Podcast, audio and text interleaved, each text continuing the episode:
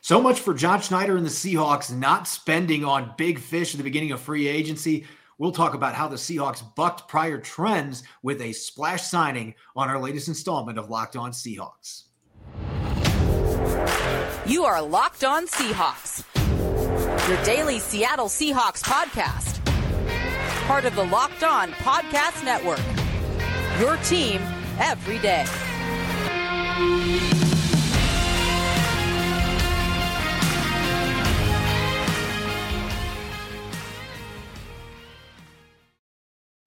Greetings, 12. This is Corbin Smith, host of the Locked On Seahawks podcast, your daily Seahawks podcast, part of the Locked On Podcast Network, your team every day. Glad to be joined for our mock draft Monday episode by my co host in crime, Rob Rang. A special thanks to all the 12s out there, whether you're listening in nearby Redmond or over in Germany. We greatly appreciate you making Locked On Seahawks your first listen five days a week. I know it's the first day of free agency, but surprisingly, we have some very big news about the Seahawks signing a top tier free agent.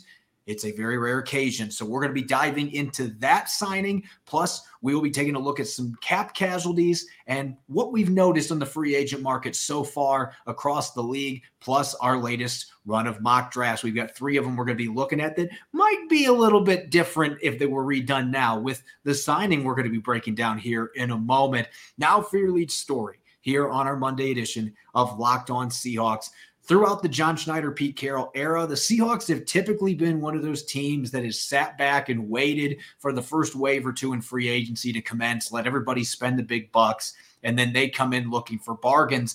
That trend has officially been bucked, though, this offseason, and the Seahawks have added a big fish, figuratively and literally, to their defensive line. Dre'Mont Jones, formerly the Denver Broncos, coming on a three year, $48 million contract. Rob, this is not the kind of money that we normally see John Schneider throw around in free agency. And at the same time, after seeing the 49ers get Javon Hargrave earlier today, you got to wonder if John Schneider was thinking, hey, we got to keep up with the Joneses here in the NFC West. And this is our biggest deficiency on our roster. This kid's only 26 and ascending talent, has played in a defense like the one we run right now. Let's go be aggressive and make this happen.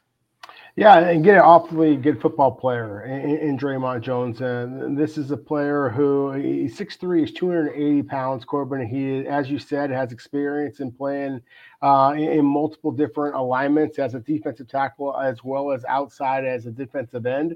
Um, and, and he has a history, a proven history of getting to the quarterback. And we all know how important that is in, in, today's NFL. 22 sacks over his four seasons. That his rookie season, he only he had the three and a half uh, sacks every year since that. He's had at least five sacks. His only season as a starter back at Ohio State, uh, he had eight and a half sacks that season. Uh, you know, again, 6'3, 280 pounds, um, but he's got really long arms, disproportionately long arms for that frame, 33 and three quarter inch arms. He's got really strong arm or really strong hands, excuse me, and he's quick. He pairs them up so, so well. He pairs up his his hands and his feet so well, Corbin. I've actually used the comparison to Michael Bennett, uh, you know, who, Seahawks fans will, of course, remember and, uh, you know, for, for his uh, success in Seattle. And that's actually who I, I uh, you know, compared him to um, when, when, um, when Dre'Mont Jones was coming out of Ohio State. And, and so I, I, I, love this signing for Seattle. And we should be clear, um, you know, we're, record, we're uh, you know, recording this a little bit earlier than they can actually make these signs official. But Dre'Mont Jones has already put it on his official Twitter account that you know that he, he's going to be coming to Seattle, and this is what happens now in today's NFL.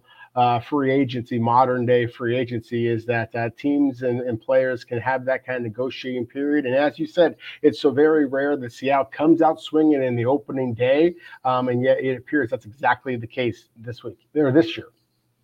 Yeah, and I think it's interesting. There's a quote that is now on social media coming from respected reporter Josina Anderson, who has talked with Dre'Mont Jones. And this is the quote that she had on social media from Jones himself. I feel like the Seahawks have the biggest belief in me. They have a really promising team, and I'm looking forward to transitioning to that city. And so it's again Pete Carroll and John Schneider, their ability to sell the culture, to sell the future of this franchise. I don't know that in the last couple of seasons, definitely not last year, even if they wanted to spend this kind of money, I don't know if they could have persuaded an outside free agent to sign with them. But coming off a year where they surprised everybody in winning nine games, and the way that Geno Smith played, the faith they just showed in him by giving him a big contract, and some of the other players that they've signed, that sent a message, as Pete Carroll was talking about earlier this week with Geno. It sends a message to outside free agencies. We mean business. We are going to go out and we are going to make offers to these kind of players, and we are going to look appealing because we consistently compete for playoff spots and championships. And we think we are an ascending unit that is just scratching the surface of our potential as far as fit goes. This was a player that I had on my short list that looked like a potential player if to spend. I did not think a three-year, $48 million contract to any player in free agency, to be honest with you. I did not think they would do it because of the track record. But John Schneider identified a clear need and he found a player who he can plug in and knows this scheme inside and out. He played most of his NFL career for Vic Fangio, and two of those seasons he had at least five sacks were in that defense. And he can play all those different alignments. He's got great quickness at 280 plus pounds. He is the perfect fit for this defense from a pass rushing standpoint.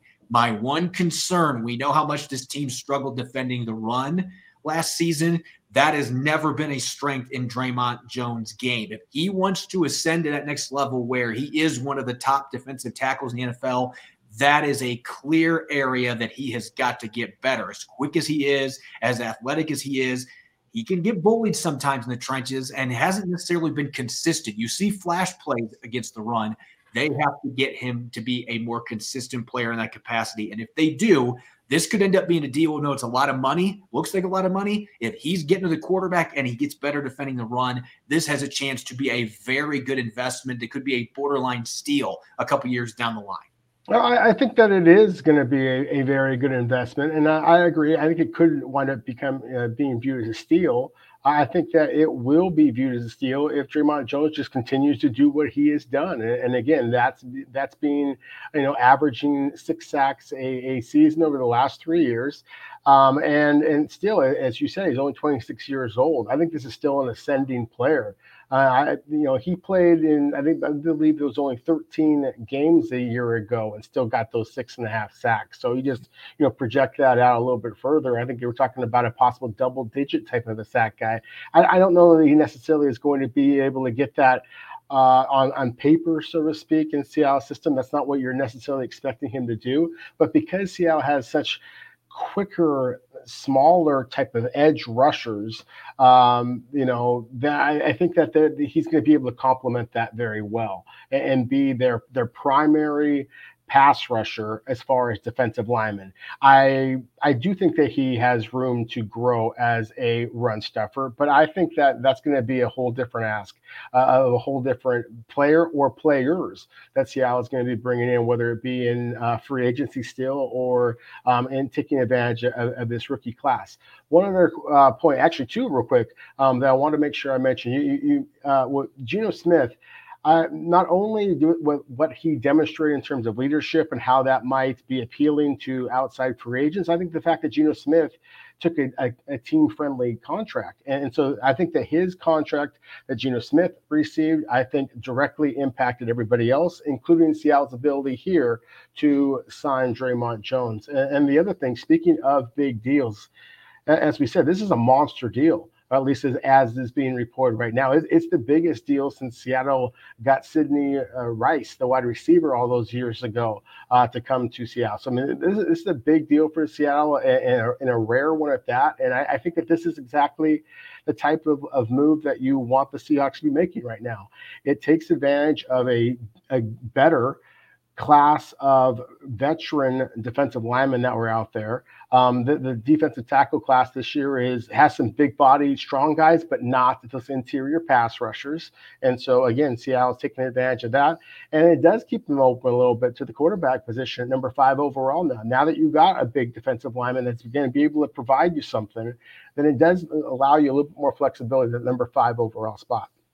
Yeah, and I think it would be remiss not to mention that this deal probably doesn't happen, even though it hasn't been officially reported yet. There have been reports out there that Shelby Harris is going to be a cap casualty. This move does not happen without that cut happening and opening that spot up on the line and opening up the cap space that they need to facilitate this deal. Now, we don't know the cap hits yet. All those details will come out in due time, especially once the deal becomes official on Wednesday and he has signed the dotted line. We will have more to talk about. I'm sure we'll also be bringing in our buddy over at Locked On Broncos, Cody Roark, to come on the show as well and feed us a little more info on Seattle's new defensive tackle. That'll be coming up in future episodes. Up next, it is free agency. We're going to take a little bit of a step back at some of the moves Seattle has made, including Shelby Harris, that reported move to open up cap space, and what our early impressions are of free agency and what else the Seahawks might be able to do after this big move with Dre'Mont Jones. Don't go away. You're listening to the Monday edition of Locked On Seahawks. This episode is brought your way by Ultimate Football GM. If you listen to our podcast regularly, you know how much I love the mobile game Ultimate Football GM. And if you've ever dreamed of becoming an NFL general manager and managing your own football franchise, well, I can't think of a better time to fulfill your dream. And this game is definitely for you. Manage every strategic aspect of your team. Play through the season and lead your team to glory. You're responsible for hiring the right coaches and coordinators, trading players, making draft picks, navigating your franchise through free agency, even the tampering period and the draft, as well as the ups and downs of a season. All of this is in a challenging and realistic game world. So if you want to give John Schneider a run for his money running your own team, this is the way to go. Ultimate Football GM, it's completely free and playable offline. You can play on the go as you want. And when you want to, it's a blast. And our listeners should join in on the fun in their own league. Locked On Seahawks listeners get a 100% free boost to their franchise using the promo code Locked On in all caps in the game store. That's locked on in all caps. So make sure to check it out today. To download the game, just visit ultimate-gm.com or look it up in the App Store. That's ultimate-gm.com. Ultimate Football GM. Start your dynasty today. You're listening to the Monday edition of Locked On Seahawks. This is your host, Corbin Smith. Glad as always to be joined by my co host in crime, Rob Rang. And a special thanks to all the 12s out there, as always, for making Locked On Seahawks your first listen five days a week. We greatly appreciate it. We are in day one of the legal tampering period, and I'm going to make sure I emphasize legal because we all know that those deals that were put together today didn't just poof happen today. So we know there's plenty of discussions that are going on behind the scenes leading up to this at the combine and even before that point. But still, the NFL has this legal tampering period that they start. So we have officially kicked off free agency. The Seahawks normally don't do much the first couple days. That changed today with Dre'Mont Jones agreeing to terms on a three-year, $48 million contract. I've even seen some reports it might be 51 million. We're waiting for clarification on that. But either way, it is a huge deal that the Seahawks normally don't do in free agency. And to make that happen, Rob, they have had to open up some cap space. We mentioned Shelby Harris. We'll talk more about that in a moment. But first and foremost, we haven't had a chance to talk about this because there's been so much going on. Gabe Jackson was that first domino that fell, and it was one that we envisioned happening, especially after Phil Haynes was re signed to a one year, $4 million contract last month. Yeah, and really the writing was on the wall going all the way back into last season, of course, when, when Seattle was spelling uh, Gabe Jackson, you know, increasing amount of time over and over again with, with Phil Haynes. It just looked like they were going to go with the younger, more athletic, and, and obviously less expensive player. And, uh, and, and so, as you mentioned, when they re signed Phil Haynes, then um, you know, it, it didn't take uh, you know a, a, salary cap expert to know that that that, that meant that that, that, uh, Gabe Jackson was no longer going to be on the team moving forward. Um, that happened, and, uh, and, and now it looks like Shelby Harris is going to be uh, you know suffering the same fate. Uh, to me, one of the other things that that appears to have happened, and again, until the ink is dry, then you know these contracts are are, are just social media banter. Um, but it's being reported that, that Cody Barton ha- has signed uh, with Washington. So, um, you know, for all those Seahawks fans out there who were, were critical of, of Cody Barton's play during, you know, during his time in Seattle, well, you know, have some fun trying to replace that now. And that's going to be one of the big tasks that the Seahawks are going to have moving forward now that it is that they've signed, again, reportedly, uh, Dre'Mont Jones.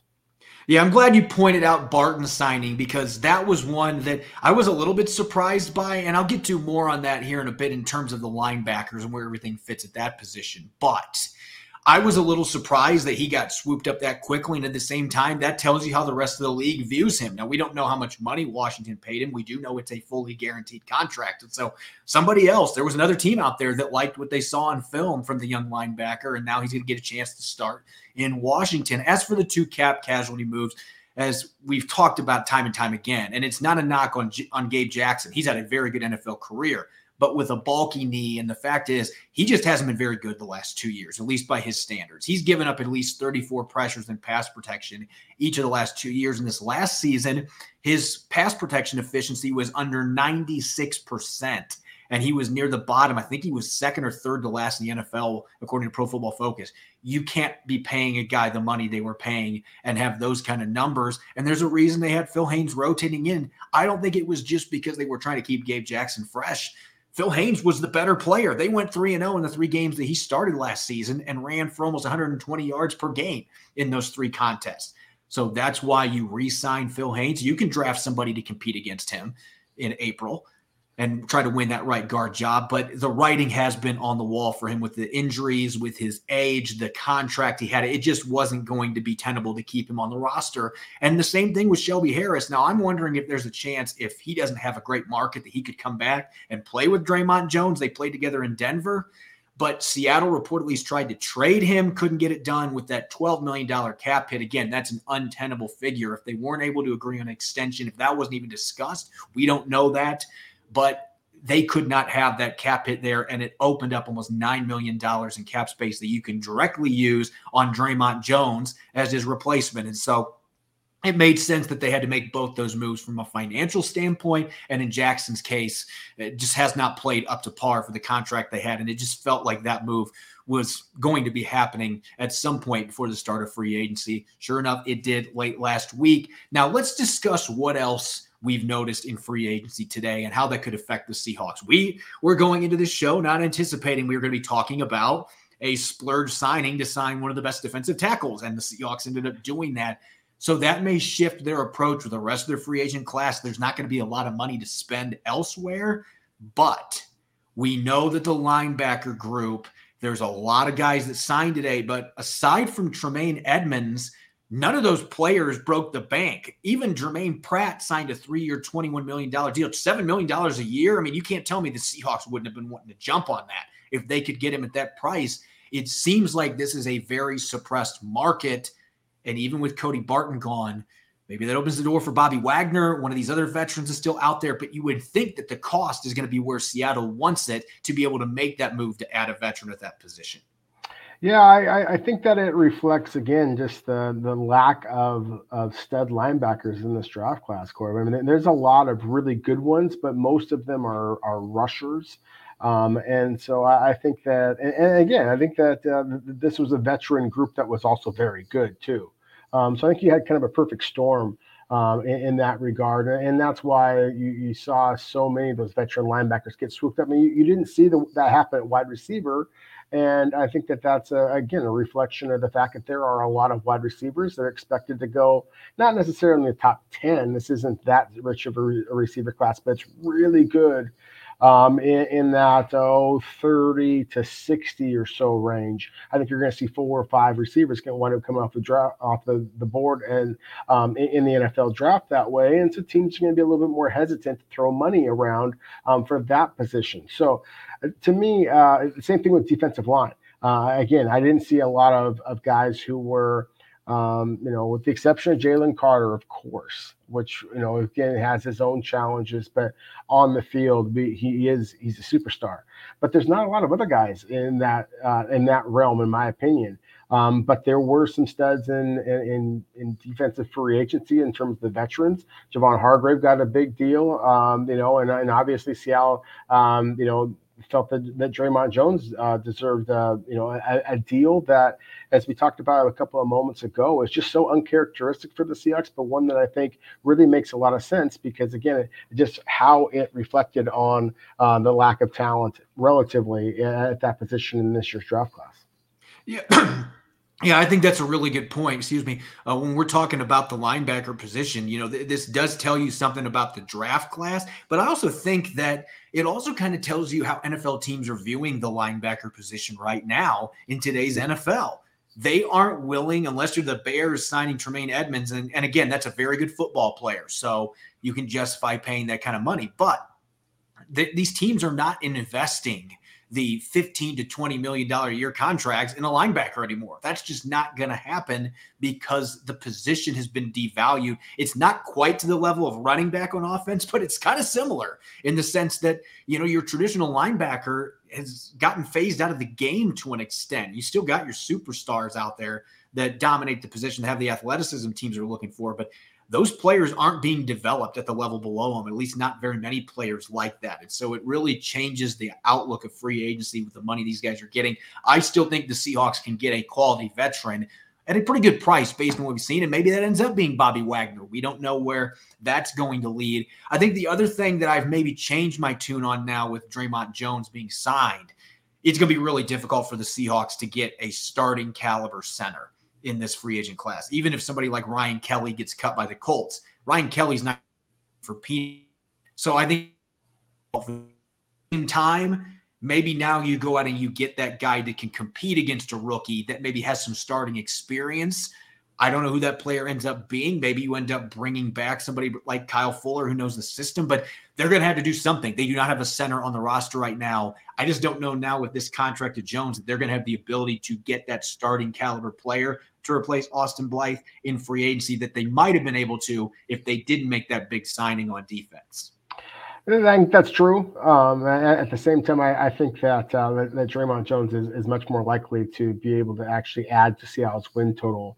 Um, again, just because I think that this rookie class um, does have some some kind of plug and play center options, uh, yeah. several of them, in, in my opinion.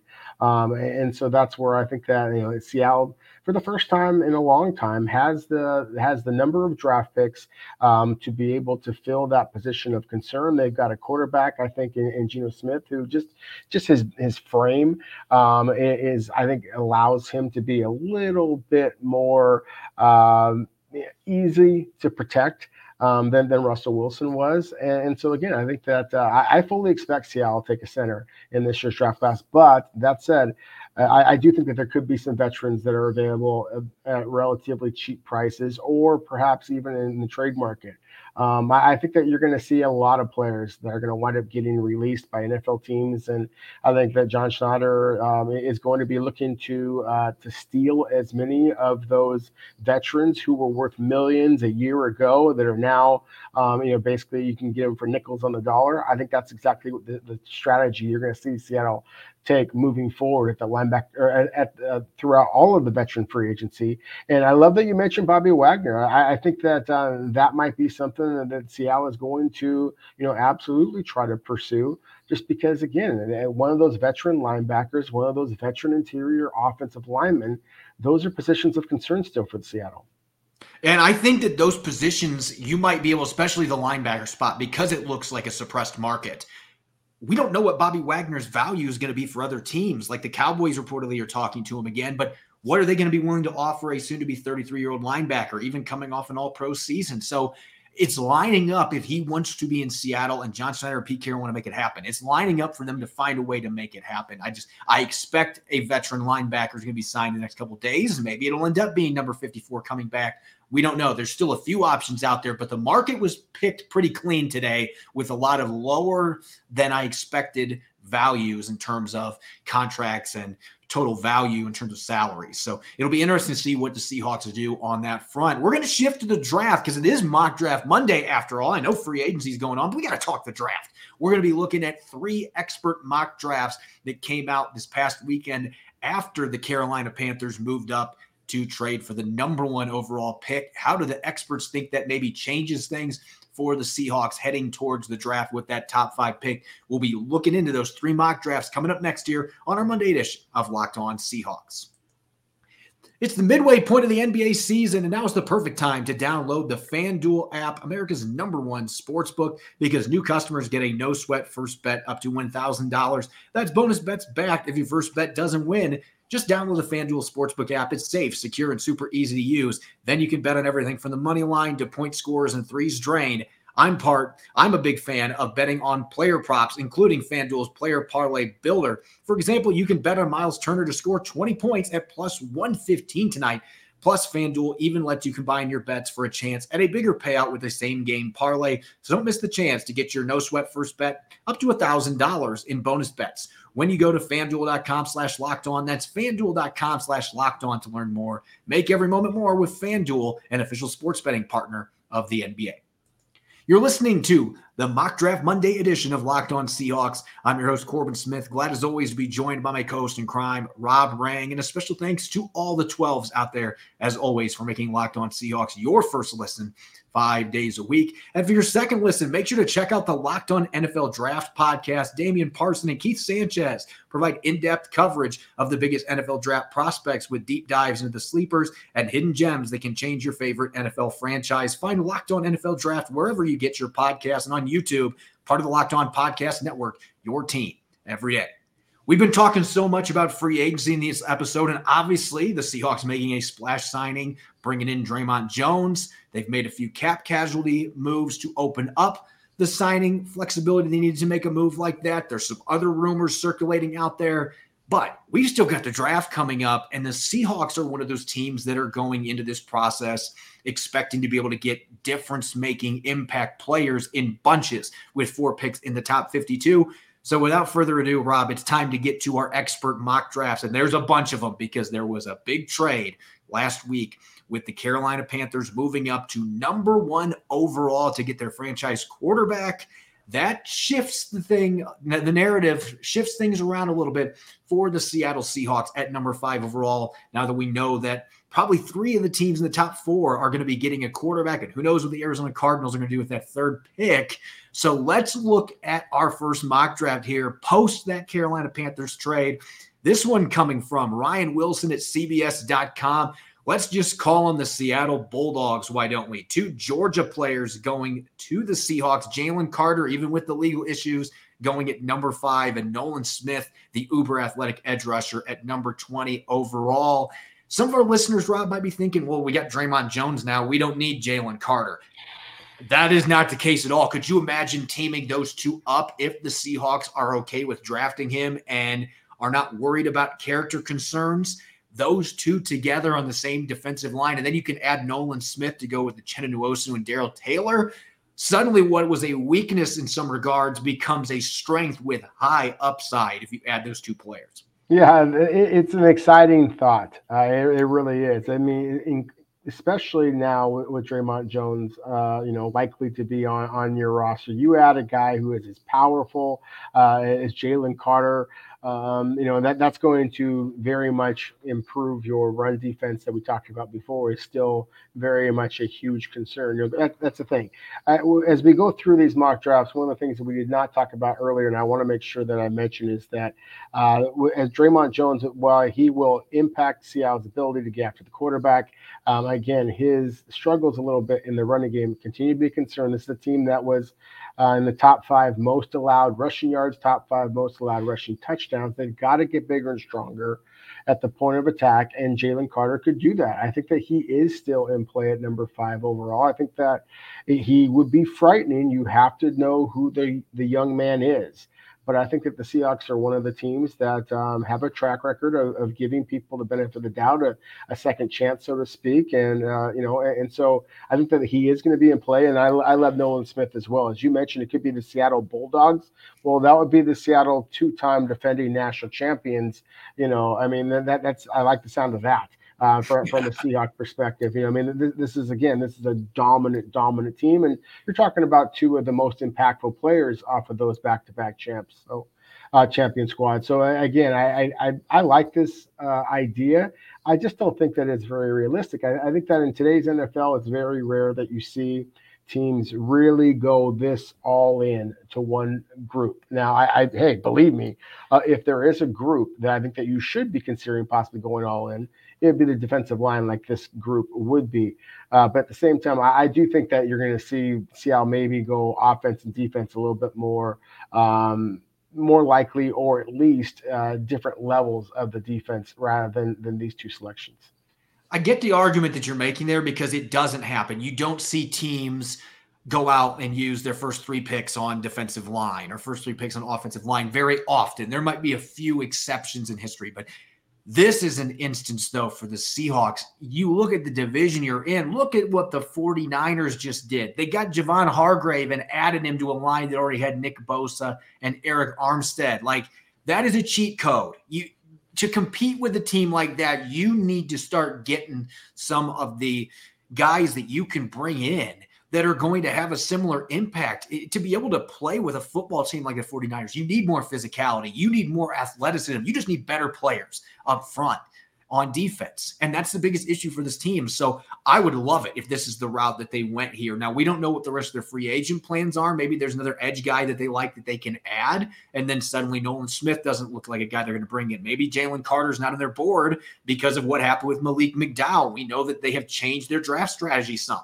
ever since that happened. He had the ATV accent. So maybe all those things weighing in, this is not a realistic draft. At the same time, from a need standpoint, I still think they need another defensive tackle, especially when they can stop the run. And if Jalen Carter is still on their draft board, then you got to go with him at number five. And Nolan Smith at 20, I don't know if he makes it that far after what he did in the hmm. combine. I think it would be good value. And he is also a very good run defender coming from Georgia. Our next one here, coming from Ryan Fowler of the Draft Network. At pick number five, Tyree Wilson, the edge from Texas Tech. He's been a popular mock selection for the Seahawks at number five throughout the pre draft process.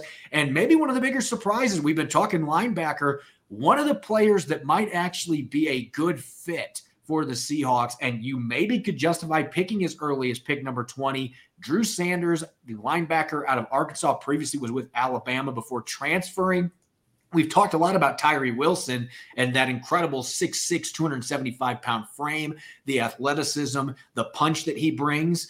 I don't know necessarily he fits the defense they're trying to run right now in Seattle. At the same time, you draft good football players. And as for Drew Sanders, nine and a half sacks last year. You want to talk about a guy that could be another Swiss Army knife in this 3 4 defense? He can play off ball linebacker. He's really stout in coverage, a great athlete, can rush off the edge, is a really good blitzer. Run defense maybe is the biggest thing for him to improve upon. And I just think getting stronger is going to be the key for him. But there are a lot of first round traits with Drew Sanders. And we know with Cody Barton being gone, we don't know who else is going to be there. That is a huge position of, of concern for the Seahawks that maybe they end up drafting as early as number 20 overall. Yeah, exactly. I think that it does open up the possibility that if not num- number five or number twenty, then, then certainly those two selections in the second round, I, I think that that um, it, it, makes it much more likely that, Seattle is going to use one of those picks on a line on an off-ball linebacker um, to, to fill those that position of concern. I mean, maybe they're able to get themselves one of these veterans. You talked about the possibility of a reunification with Bobby Wagner or, or perhaps one of those other veterans that are still in the market. But um, th- there are some pretty solid off-ball linebacker candidates in this draft class that just, in my opinion, most of them um, I, I, think you get them in a position of value if you get them on day two or maybe even into day three. Um, because I don't see a lot of linebackers that uh, have the ability to stay on the on the field all three downs. Drew Sanders being one of them. We, we talked briefly um, in the last seg- last segment about uh, Tremaine Edmund, Tremaine Edmunds, excuse me, um, that uh, just got the big contract from the Chicago Bull or Chicago Bears. Um, anyways, and um, I think that the reason why is just because again he has the ability to stay on the field on three downs. I mean, he is a really intriguing pass rusher just with his frame and, his uh, you know his coverage ability, his length. The same kind of thing here with Sanders, and, so that's why I think that there are going to be some teams out there who are going to view him as such. Uh, Seattle, I would be surprised if they do, but again, he does present an awful lot of of, of uh, it, uh, issues for the for the offense just because of the fact that you can line him up in so many different ways. I, I personally am not quite as high on him as others seem to be. I, I don't have him as, as a player that, that I think should be selected number 20 overall. Um, but at the same time, I again acknowledge that they do need a linebacker and, and think that they will be taking one in, in this year's draft class. It, again, sometime on day two, probably. It's always nice when we have a player that we kind of butt heads on a little bit because I feel like you and I like a lot of the same prospects, and I'm obviously much higher on Drew Sanders than you are. Yeah. And there's some guys that you like that I'm kind of like, yeah, I don't know about. And it's always fun to look back and see which one of those guys ends up being really successful in the NFL. And sometimes they both don't, and those are that, that makes both of us look like idiots. So it's really fun on our show. But anyway, our last one here coming from Ben Standig of the Athletic this is a double-edged sword. Two edge selections at five and 20. And maybe this isn't quite as crazy now that they have signed Dre'Mont Jones to fill that defensive tackle role. But if Will Anderson is still there at pick number five, he is clearly the best defensive player in this draft. I mean, you can make an argument Jalen Carter is, but there are the question marks there.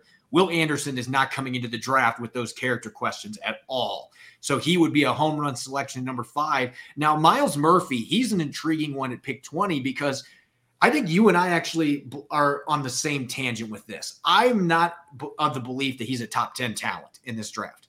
There are some experts out there, though, that have been mocking him as high as pick six, pick seven, some even pick five with the Seahawks. And so he's one of those more wider gapped evaluations of this draft class. And you can see why people love it. I mean, he's got the big frame that Tyree Wilson brings to the table, and there are flashes of brilliance. But at the same time, I don't necessarily see the same athletic punch from him on the field that I see from Tyree Wilson when he is playing at his best. And I don't know necessarily about the versatility with that size that you would expect. So it feel like pure talent. But at number 20, you're talking about a guy that was a five star recruit that has a lot of physical upside and plenty of football tools that might be worth it at that spot. Corbin, it's kind of appropriate here that I'm sitting in a, in a hotel room in Eugene, Oregon, about ready to go to the University of Oregon Pro Day. And for those of you who are watching the on uh, watching the you know on on YouTube or in the video of this, you might see that there's one light behind me that would be kind of an analogy for like Myles Murphy. If the other light was on too, then it'd be Will Anderson Jr. I mean, because the you're right, there there are flashes of light uh, you know, flashes of, of potential of, of, brilliance with Myles Murphy. There's just that many more flashes with Will Anderson. That's why I, I, think if he were somehow available to the Seahawks number five overall, then you have to just turn in that card and just feel really happy about the fact that you got an absolute superstar. I mean, just a, as proven as it gets um, on and off the field. I mean, he is the he, he is kind of considered the guy at Complete Alabama.